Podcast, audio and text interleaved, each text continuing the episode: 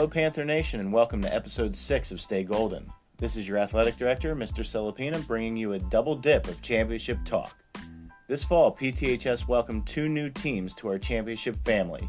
A big congratulations goes out to the field hockey team for their back to back sectional titles, and our boys soccer team for securing their first ever sectional championship. Today, we will be joined by both head coaches to give insight on that championship feeling. Hello, Coach Bannon, and welcome again to our Stay Golden podcast. Thanks for joining us. Well, here we are again. Let's start with the last question from the first time you were in the studio. Looking back now, what did it take to defend your sectional title? I'd have to say motivation and desire. The girls worked so hard all season, as crazy as the season was. They worked really hard and they really, day one, they knew they wanted it. So that was their end goal, their end game. And they certainly did it. So you, you talked about a crazy season. What was it like coaching in such a unique time? We had the the shortened off season in, in the summer where we kind of started in middle in the middle of August. We had the delay of the season. You know, we had stops, restarts. What was it like coaching during this time? I mean, it was very different, obviously every time either you called me or emailed me, I was wondering if we were getting shut down or if we were getting pushed back or what was changing. It was actually nice starting in September though because it wasn't like disgustingly hot, so we got a lot more done than we normally do during preseason. But um, like I said, you never we never knew like when things were going to change or if things were going to get canceled. So we just we took every game as it could have been our last. So they went and just played their hearts out every game. So um, we're going to fast forward through the season. You had, a, you had a very, very successful regular season, but as the playoffs were starting, um, you actually suffered your first loss of the year right at the end of the uh, regular season versus Mountain Lakes. So how did you use that to jumpstart the momentum necessary to get to the finals? As strange as it is to say, I think we needed it. I think we needed to lose a game to kind of – bring us down a notch because we were very settled. We were too comfortable. We just kind of were going into every game thinking, oh, we're just going to win this one too. And we didn't. And I think it gave us like the oomph we needed to win from there on out.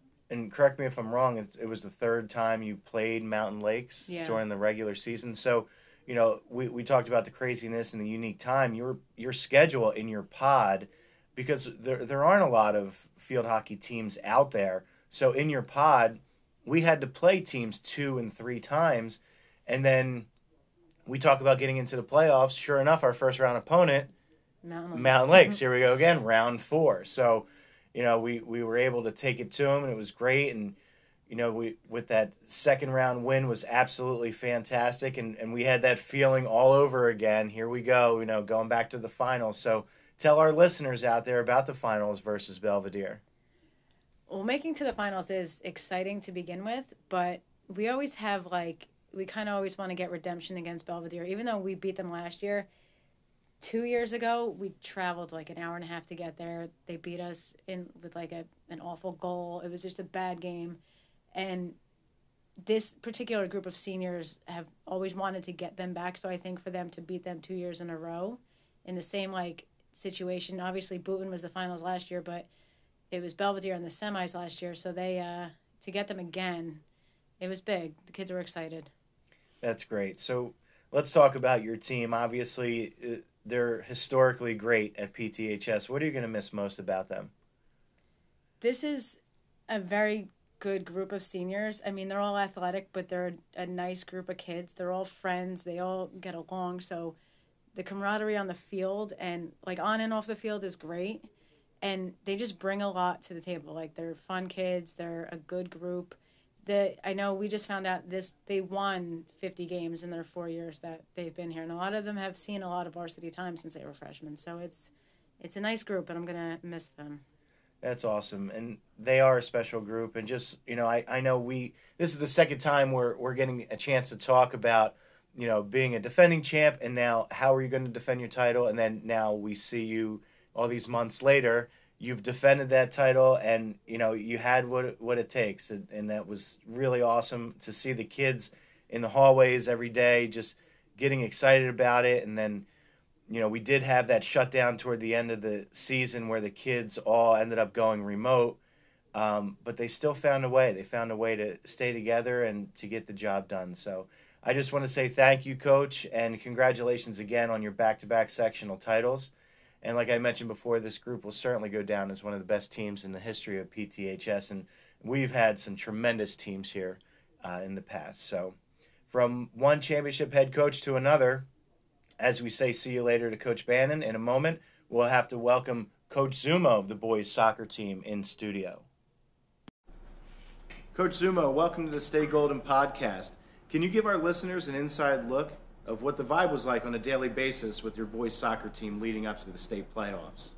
Um, in that last like week or two of the season, uh, we were playing really, you know, soccer really well. Um, we had two of our bigger games, a uh, game against Boonton and against Dover. At the time, we were in first place. Boonton was in second place. Um, we were able to get a one nothing victory over them.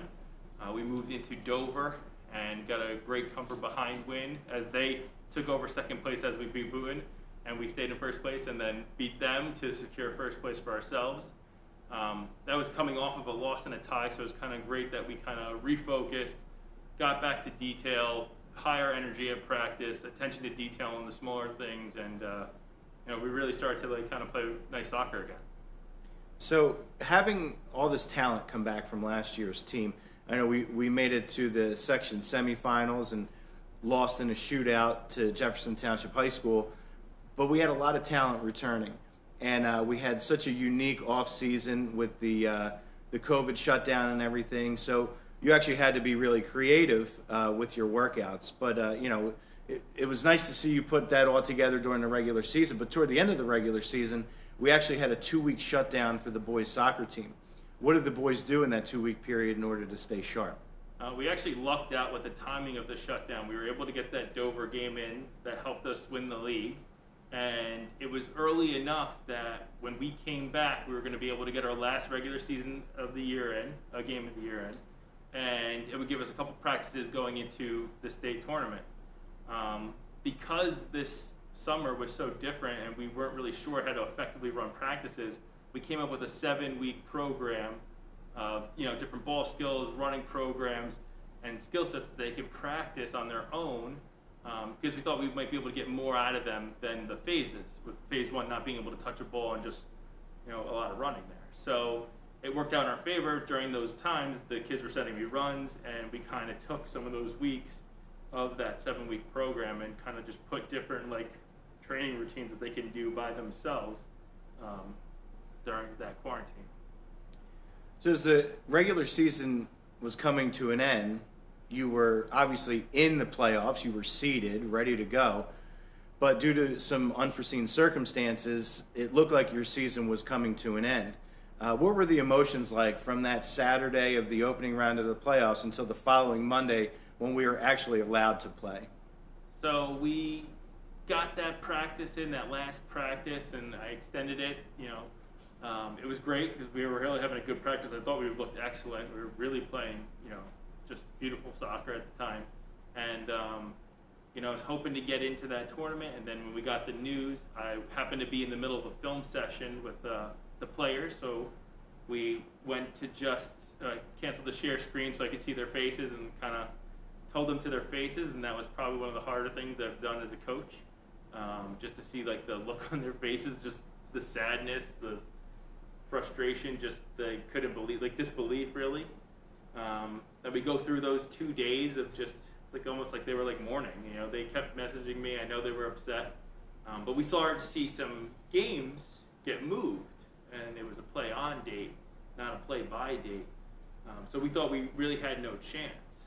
And then to, you know, come back to that Monday morning when we found out that we were going to be back in, it really was the best thing possible. Uh, I got to message my two captains and see their faces. Like a, uh, we did like a video conference real quick so that they could get the word out.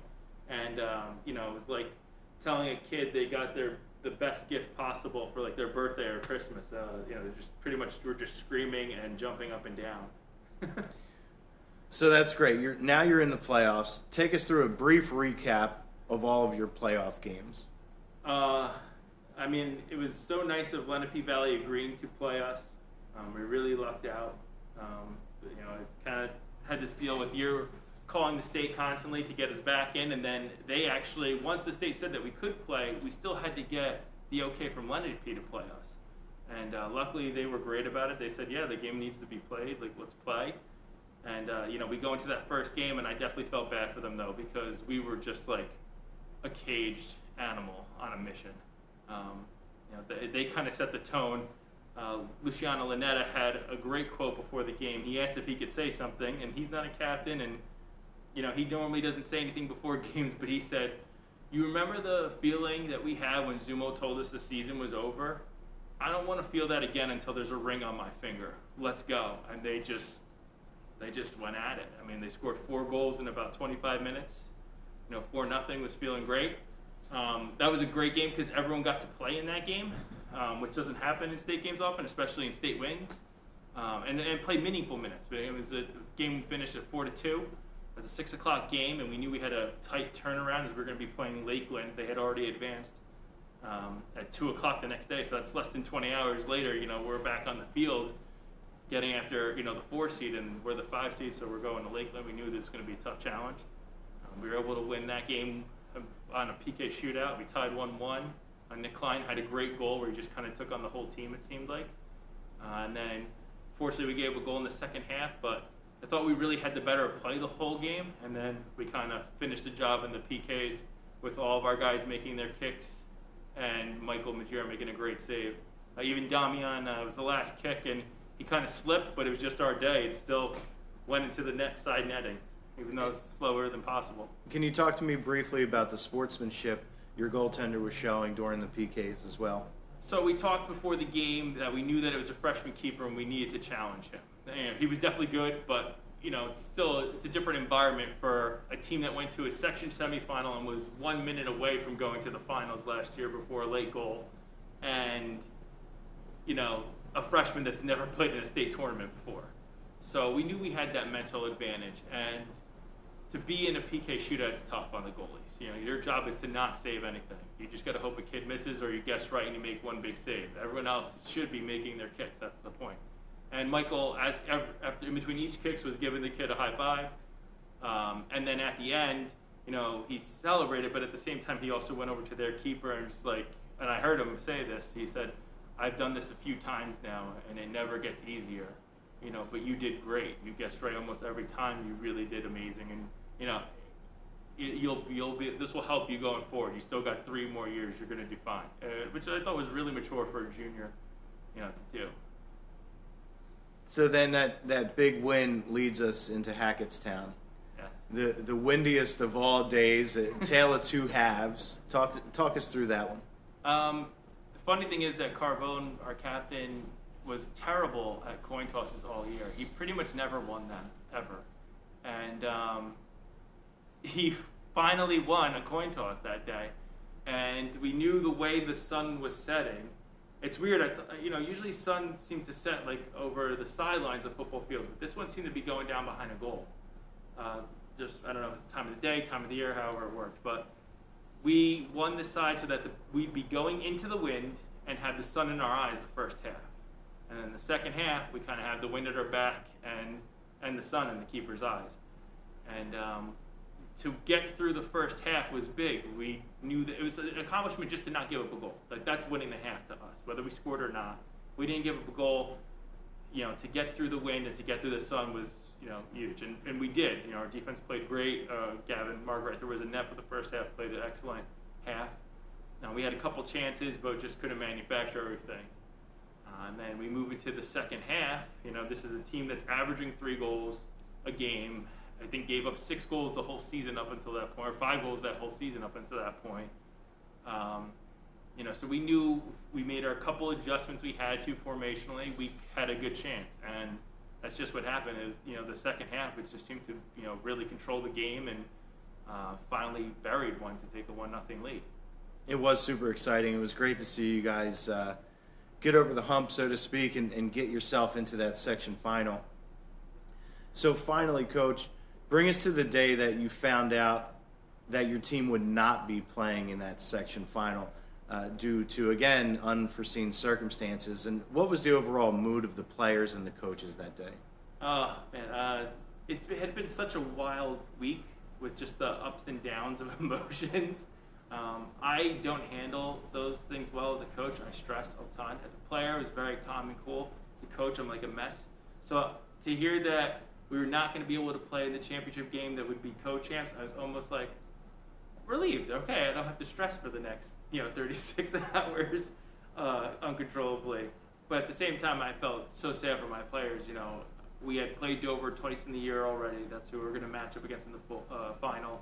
Uh, we were going to actually host a state sectional final. Um, I had I had been a part of seven sectional final games so far. Going into this one, we had never hosted anyone of the games that I had been a part of. We only won one um, my first year of teaching and coaching with basketball.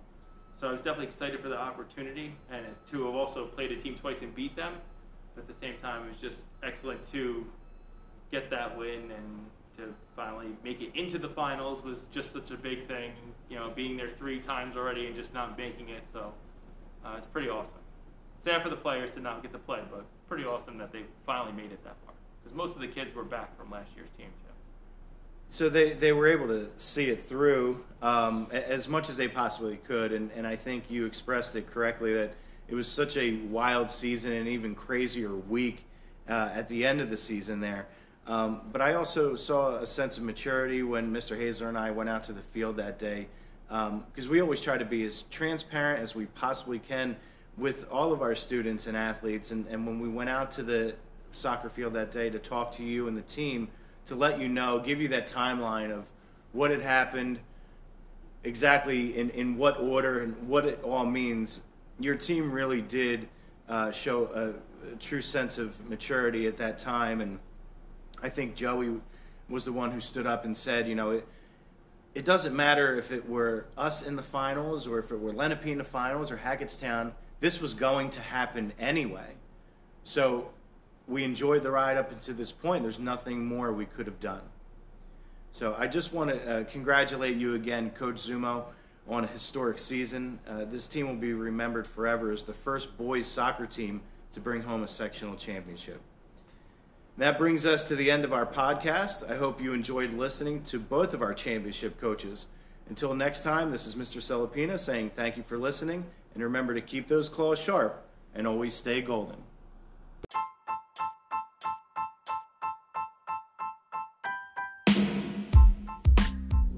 For all the latest news and updates, you can follow us on Twitter and Instagram at AthleticsPTHS.